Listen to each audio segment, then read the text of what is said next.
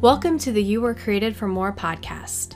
Each week, we will bring you focused, impactful content, sharing one big idea combined with our experience and understanding to help you take action and achieve the results you desire. We rotate content around our foundational principles to help you experience a more abundant life, desiring more, growing in Christ, managing your mind, and owning your health. Let's get into today's episode. Hello, my friends. Welcome to the You Were Created for More podcast. I am finally starting to feel more like myself. I still have a decent amount of drainage, which in turn equals a lingering cough and sometimes a sore throat. And I have a funny story on that here in a minute. Matt and I, we've been able to, we were actually able to get out last week for date night, which is something that we try to do weekly. Um, but with being out of town over the holidays and then me coming down with COVID, we had not been able to do that. So it was really nice to get out last week and it just felt so good to get out of the condo for more than just a walk. So back to my funny story. So, you know how these days coughing in public gets quote unquote all the stares? Well, we were out over the weekend celebrating my mother in law's birthday, and I had gotten through dinner and was waiting on the others in the lobby. As I stood there, I could feel that urge to cough. You know, you know what I'm talking about. That was coming on. And you know that if you've had that, it gets worse and worse the harder that you try to hold it in. So I had to beeline it out of the building and into the parking lot. And then that's when the coughing fit, like it was full on. Fortunately, there wasn't anyone around, and after a few minutes, it calmed down. But the panic set in as I was trying to get out the doors. Let's get started with today's episode, episode number 82 Today is all about sharing an exercise to help you live a life filled with more intention that's focused on the things that you really want. Today, we're continuing the discussion we started last week about how we can set ourselves up to make 2022 a great year. We're going to be talking about how we can live a more intentional life day by day how we can better focus our brain and our time on the things truly most important to us. Focusing more on what resonates with our deepest desires rather than the many unimportant things our default brain tries to get us to focus on today. In our world, we're surrounded by these things more than ever, right? Delicious food endless entertainment options, the ability to shop online 24 7, a society that's always promoting how you should live it up today and not worry about the long term consequences. And all the struggles we've experienced the last couple of years with COVID have pushed us in this direction many times without us even realizing it.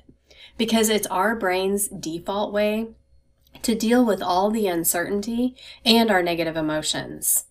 I love a quote from Andy Stanley, a pastor from North Point Community Church in Atlanta. He says, What we want today often ends up in the way of what we want tomorrow.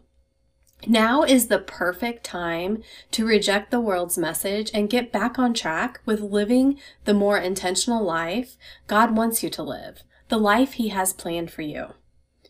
Maybe you know exactly one or two things that you want to focus on in 2022. Maybe you don't have any. You just know you want this year to be a whole lot better than last year. Either way, here's a great exercise you can apply apply to plan and prepare for making this year different than the last one. Focus on your primary pillars, the foundation of your life. Work from the inside out by starting with the most important. Here's mine God, family, health, wealth, work, play. Set aside an hour or so of your time to examine and assess what's working and what's not in each area to determine what you want to change or work on in 2022. Don't make the mistake most people do of just focusing on the negative or what's not working because it's really powerful to start with all the things we have to be grateful for in each pillar. And if you're listening to this, then you have things to be grateful for in these areas. If you have a phone, internet access, a house, clean drinking water, and any family members that you're in contact with, then you have much to be thankful for. Too often, though, we let our focus drift to all the things we don't have, and we lose sight of this. So start off by thinking about and summarizing all the things you have to be grateful for in each area. This is really important. I can't overstate doing this enough. You see, this isn't about fixing your life. Your life is perfect today. You are exactly where you should be. You're exactly where God wants you to be. What this is about is being intentional to live the future life you most deeply desire. Because if we don't do that, all the short term distractions are like, likely to crowd that out.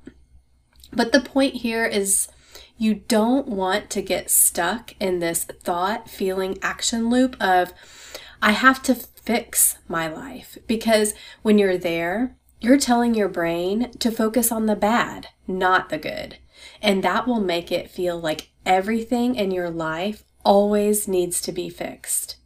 Next, think about ways you would like to become more intentional about growing, expanding, or improving in each of those areas. Here's what I do next that really helps me provide more depth to this exercise. I answer a few specific questions related to each item on my list. Those questions are why, how, when, what abundance or gratitude currently exists here, what discomfort should I plan for, and what are the top three feelings I want to feel. This adds so much depth, perspective, and insight to where you want your focus to be. Let me walk you through one of my examples, and it's something I've been sharing about. One thing I want to focus on this year is growing my Created for More membership to 3,000 women. Why? This is straightforward. Why is this so important to you? For me, it's to have an incredible direct impact on the lives of those women by helping them live more abundantly and through them have an incredible indirect impact on all the people that they're close to, their spouses and kids. This also directly impacts me and my husband by allowing us to pay off all our debt and use our cash flow to implement the plan we've already discussed and outlined to have a positive impact on others. How? This isn't about knowing all the steps, as we don't know those until we continue to grow and evolve. This is about putting down whatever you know about the how today. So for me, I want to believe harder. Learn how to believe it's not just possible, but it's just a matter of time. I want to commit to 25 failures per quarter towards reaching my goal because I know the more I fail, the more success that I will find. I want to learn how to be an even better business partner with my husband. And of course, be sure God is at the center of all of it. When? This is such a big deal because if you have a handful of big things on your list, you're probably going to need to constrain and focus on just one or a couple of them at one time. Our default brain loves to try to tell us we need to do everything at once because it knows that's going to end up in us not really doing anything. For me, this one is immediately, like right now. What abundance or gratitude currently exists here? Again, focus on the positives. Don't just focus on where you want to go. I've had so much valuable personal growth since I launched the membership last year. We already have 16 members and a handful of new members in just the past couple of weeks. We have a current plan and structure to build from. My husband is 100% on board with doing this with me. I learned so much in getting my life coach certification last year. We have many great resources available to us to help us accomplish this. Next question is What discomfort should I expect and plan for? And this is so powerful because when I know and prepare for this, I don't have to resist it. I don't have to spin out in all the short term pleasures that our world gives us to avoid, hide, and escape from the discomfort. So here's mine feeling like I'm not good enough, or to put it another way, who do I think I am that I can do this. I see that showing up often, so I need to be prepared to welcome it in and answer it with more empowering thoughts and feelings. That will allow me to continually have this come up in my journey, but ensure that it doesn't stop or slow me down. And then the last question is What are the top three feelings I want to feel? This is another really important one because our feelings, they drive our actions. When I know what feelings I want to have drive my actions, then I can focus on creating those feelings through my thoughts. For me, the feelings are inspired, committed, and impactful. So, what is God's truth about this? Well, you won't find this method of planning for your life in His Word, but here's what you will find. Paul tells us to be careful how you live. He says, Don't live like fools, but like those who are wise, so we can make the most of our days and opportunities in our human life. He says, Don't act thoughtlessly, but think about what you want to do and what God wants you to do.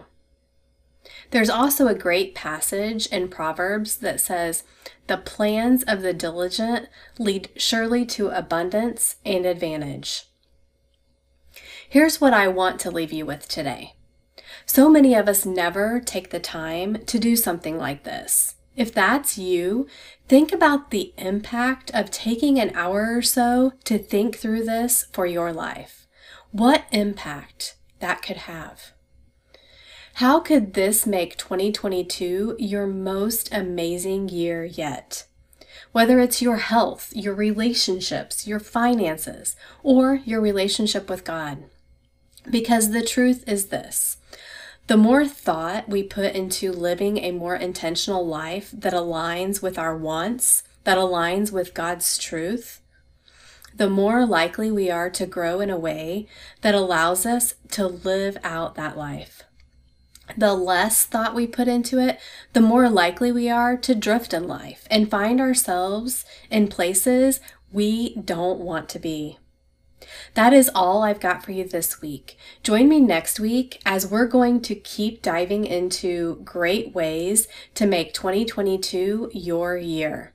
I love and appreciate all of you. Bye for now. Thank you so much for tuning in today. We hope you enjoyed it and found something of value you can take with you. If you would be so kind to leave us a review, we'd greatly appreciate it.